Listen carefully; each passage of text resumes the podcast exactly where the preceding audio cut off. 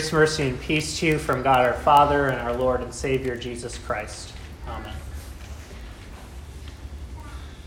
Our sermon today is going to break up this text into four parts, and we'll sing hymn verses in between. And remember that you're saved by grace. So as we begin to talk about holiness, it is important to always remember that it's God's grace which actually makes our holiness possible. And in that, you can know that you are also sharing in God's holiness. Preparing your mindset is the first thing Paul addresses. The second thing is to call on your Father. The third thing is to love one another. And then the last thing is to come to Jesus. It begins with preparing your mind. And I, w- I just want to break down this text and give you a few thoughts to take away and let your heart rest on these things as we go through the text. Preparing your mind.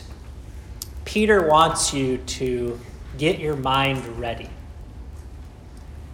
So any task that's worth doing is worth preparing for.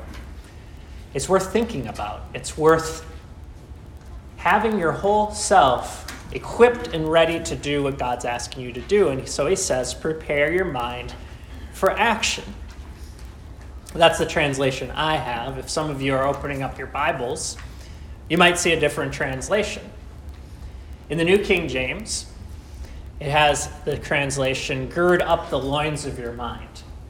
Now for us, we probably have no idea what that means. Sounds a little strange. But I'll tell you that when you start talking about holiness, you start talking about strange things. In fact, being a Christian is strange.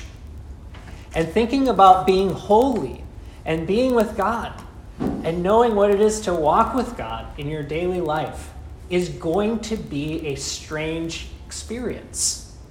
An experience that in some ways can be troubling, anxiety-filled, guilt-ridden, and then in the other hand, filled with peace, filled with hope, filled with love. Prepare your mind for this struggle. Gird up the loins of your mind is a phrase that comes from the Old Testament. You have to go back to the story of the Passover. And it was during the Passover that God was bringing the last plague on Egypt, and he was telling his people to prepare. It was going to be a dark night, a night that was filled with some trouble, some affliction, and even some death. And he instructed his people to prepare. They were to have a meal ready. They were to sacrifice a lamb, put the blood of the lamb on the doorposts, and then gather as a family behind closed doors to pray, worship, and share a family meal together. But they weren't going to sit down in the evening with their pajamas on. Instead, they were going to sit down to that meal at midnight and be dressed for camping. And you know, if you're going to go out hiking into the woods and you're going to be a day's journey or two days journey or three days journey out into the mountains, you better be prepared. So they were to have their hiking clothes on. And girding up their loins meant taking this kind of a garment they might be wearing, and you know you can't really run very well in this thing, and you can't really hike very well, so it got tucked up into their belt. It was their outer garment, got tucked up, and that way they were ready for travel. They were gir- gird up their garments. So Peter wants you to think of this preparation in terms of your own spiritual challenges, trials, journey. It's all built on what comes before. We had that last Sunday, or two Sundays ago, where we saw the beginning of Peter. He says, you're born again to a living hope. And there's one thing I can guarantee, that as soon as you are born again to a living hope, you're going to realize something. It is not easy. That as soon as you're born again to a living hope, you're going to face trials that are going to test the sincerity of your heart. That's where this word therefore comes in in our text. Therefore, because you know you have a living hope, because you know you're going to face trials, therefore you better be prepared for action. Gird up the loins of your mind and be sober-minded to set your hope fully on the grace that is yours to come when Jesus reveals himself. This brings us to holiness. Be holy, for I am holy. There's plenty of misunderstandings about what holiness really is. At the time of Martin Luther, holiness was thought of as something that you achieve, something that you could increase in or decrease in depending on how you were living your life. In fact, that's the way a lot of people still think about it today. Holiness is something to be gained, it's something to be lost, and for any of us to say we're a saint would surely be a foolish, prideful thing for most people to hear. But the funny thing is, is the Bible says you are saints. And he says it, it says it to the most sinful of people that know their works and achievements have not gained them this worthy status. It must be something else. And so again, you have to go back to the Old Testament to understand what holiness is. And being holy in the Bible is never defined. There is really no passage that defines clearly for us the meaning of the word holiness, because holiness is connected directly to something in God that can be found nowhere else. We can compare a lot of things in this world to what God is like: beautiful, gracious, glorious. But holy means he's unlike anything we could think of. He's separate. He's outside of any other God. He's outside of any other human effort. He's outside of anything we're doing. He is holy and completely separate from sin, from sickness, from pain, from death. And this is the holy God that says now to you, you are holy. Can you prepare your minds for that? Can you prepare your minds to accept that truth, that God, who's unlike anything we could imagine, he's so glorious and great, and says to you, now you are holy. And what it means is that you get to come and you get to be with God. We'll find out more about that in our second part. We'll sing the next two stanzas, By Grace Alone.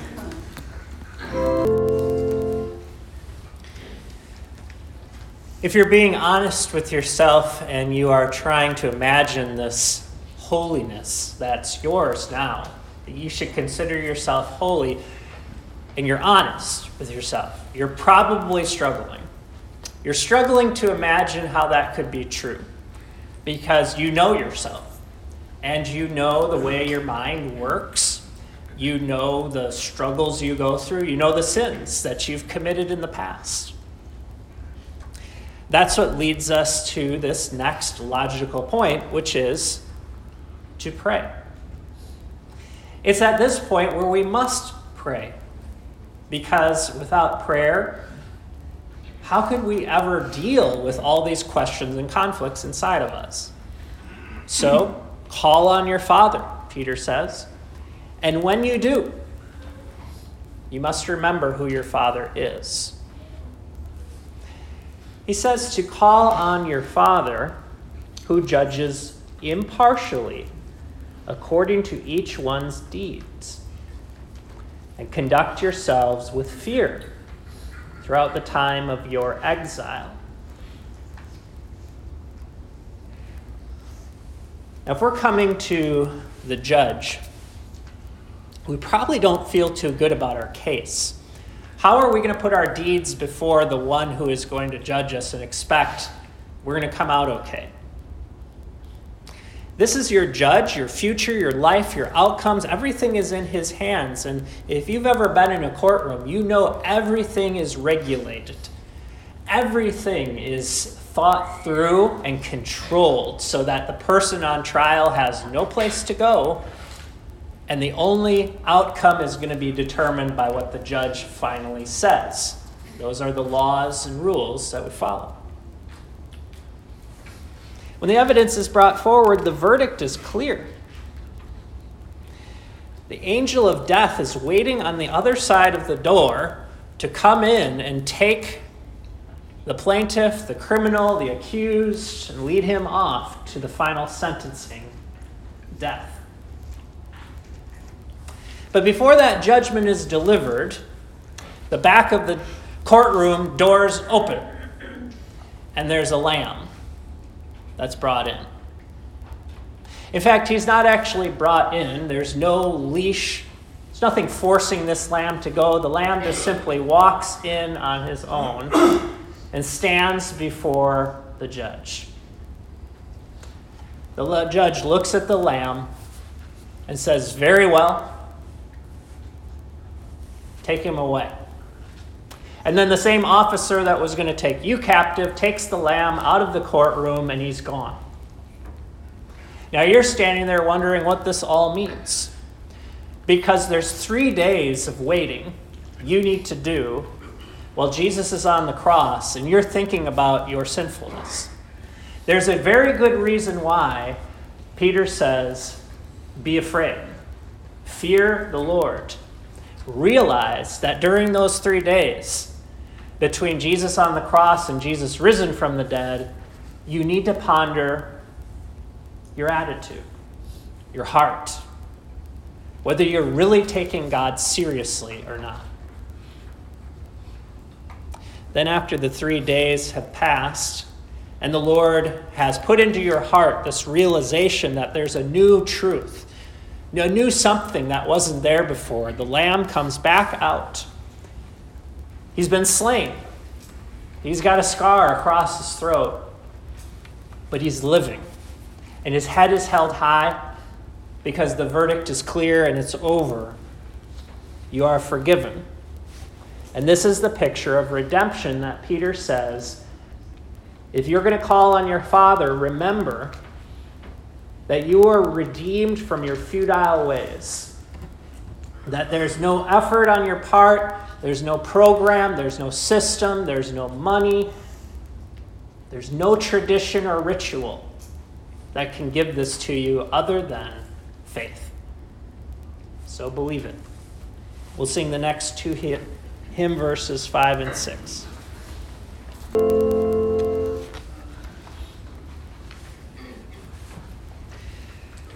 The love of God has redeemed you and invited you to call on him as your Father. And now he wants to take you home. So that judge you had sitting on the throne, who was ready to give your sentence, says, in fact, he doesn't even say it. He just gets down off the throne, comes to you, takes the robe off, the white robe that he's been wearing. He puts the robe on you, puts his arm around you, and he says, let's go home. Because that's your Father. And when your Father takes you home, he wants you to be part of a family. And part of a family means struggle and also love. He has first loved you, so that the love he puts into your heart can become a love for others. We simply cannot produce this kind of love on our own. We can do it for a while. We can try. We can be determined to love. We can do a few things that are nice or kind. But in the long run, the love that lasts to the end is something that comes from outside us. Even the love in a marriage that lasts to the end cannot come from within us. God has to put something into our midst and hearts and marriages and relationships if it's to survive. And so he says, having purified your souls by submitting to the truth. And remember, the word for obedience means to listen. By listening to the truth, for sincere brotherly love, love one another earnestly from a pure heart. This love can't come from within us because Peter says that's perishable. And anything com- that comes from our human selves or our human works in this world is going to perish. It's like the flower of the field. It can grow and spring up strong, and people young in life can be full of that love, that enthusiasm, infatuation with other another person in their life. We can be motivated by advancing ourselves in our lives and in this world. But sooner or later, that glory and beauty that man creates in this world starts to fade. Things in this world corrupt it. They make it grow old. It's like a flower that is beautiful for a day, but at the end, it's going to fade away and not last.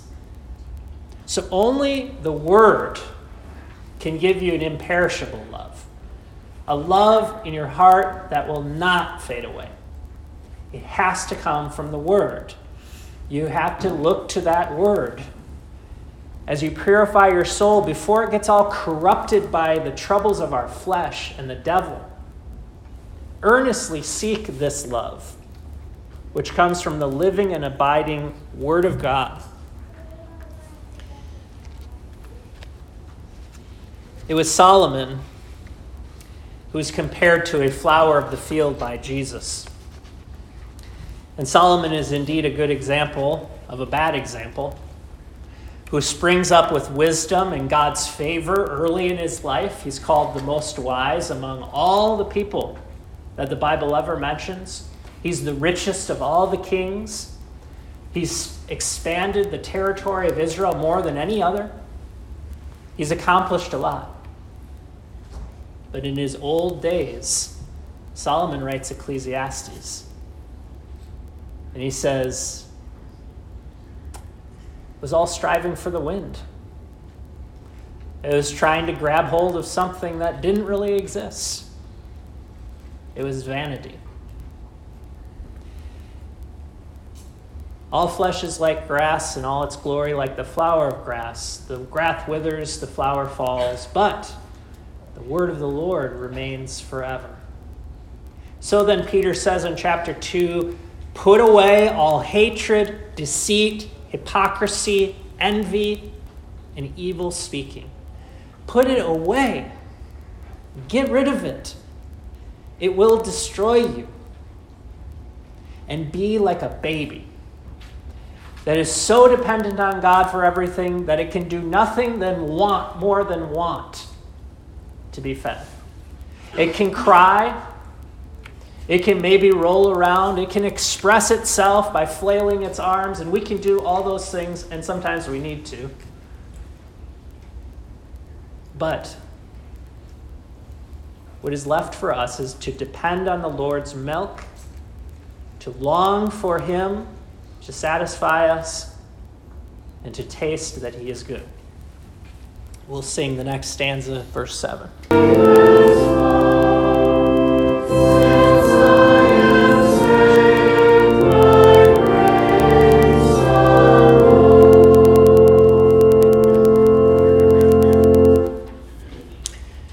Last part of our text today will bring us to the most important part of it all, because there's been a lot of truth spoken so far, but none of it will make it real for you until you get this part. Come to Jesus. For all the things that we've said so far, it doesn't become real for you until this point where you come to Jesus. Perhaps the most important verses that Peter pens in this whole letter is right here, where he says, come to Him. Come to Jesus. I'm not sure that this part needs anything more than that, but I can tell you why. There's a reason why in our church budget every year we leave a place for property maintenance. There's a reason why we replaced the shingles and the plywood, why we were going to replace and fix the ceiling, why we're going to continue to ha- need money to put into the property, and there's probably property committee guys out there that are now completely distracted from what we're talking about. But that's okay, because let's bring it back to what Peter's talking about. When I say the word church, what do you think of? We go to church on Sunday morning. We have church. We are at church. But none of that is actually describing what church means in the scriptures. Because church is not the building. Church is not the activity we're doing right now. Church is you. In these verses, Peter is using the plural, not speaking to you individually, because in the South we would translate it y'all. Y'all are living stones. Y'all are spiritual house. Y'all are a holy priesthood. Even better than that, it'd be all y'all are a holy place, gathered in living people, not stones and foundations of brick, but in living, breathing relationships and people that are being built up. Now, why do we think we need a property committee and a budget and money and repairs to do on our homes and our churches, but we wouldn't need the same thing on the spiritual house that we're building, that Christ is building? Come to him. Come to him with your property maintenance report. Invest yourself in him for the months to come. Attend to the things that he is showing you in your heart and in your life and in your marriage and family and congregation that need attention. Don't ignore it. It will compromise your health. It will compromise your marriage. It will compromise your ability to come to church, be in the pew, and listen, because you'll constantly be afflicted by this imperishable seed that the devil is trying to sow. So come to him and remember who you are. You are a royal priesthood. The reason why we can say that we are worshiping together in the Lord and we are all holy is this truth that we're not just, I'm not just a priest. The pastors who step up here are not the only priests. There aren't just certain people who have elevated themselves to a higher level of being a priest. You are all part of the priesthood, so you're all responsible for the worshiping life of this community. And you can't count on the pastor to micromanage every corner of this church or to keep the foundations solid or to repair the roof. You wouldn't expect me to do that on my own on church workday. Come to Jesus and let him lead you together to do that. And it's the only way that we will stay healthy. And in doing so, we can proclaim the praises together of him who called you out of darkness. Together, we can urge one another, as Peter does, to abstain from the passions of the flesh, which are waging war against your soul, to protect our conduct among outsiders, so that even when they might speak evil against Christians and say, hey, all Christians are just not worth the time of day, they'll meet one Christian who is. And therefore they'll glorify God on the day of visitation. It's a strange hope that we have in Jesus Christ. Amen.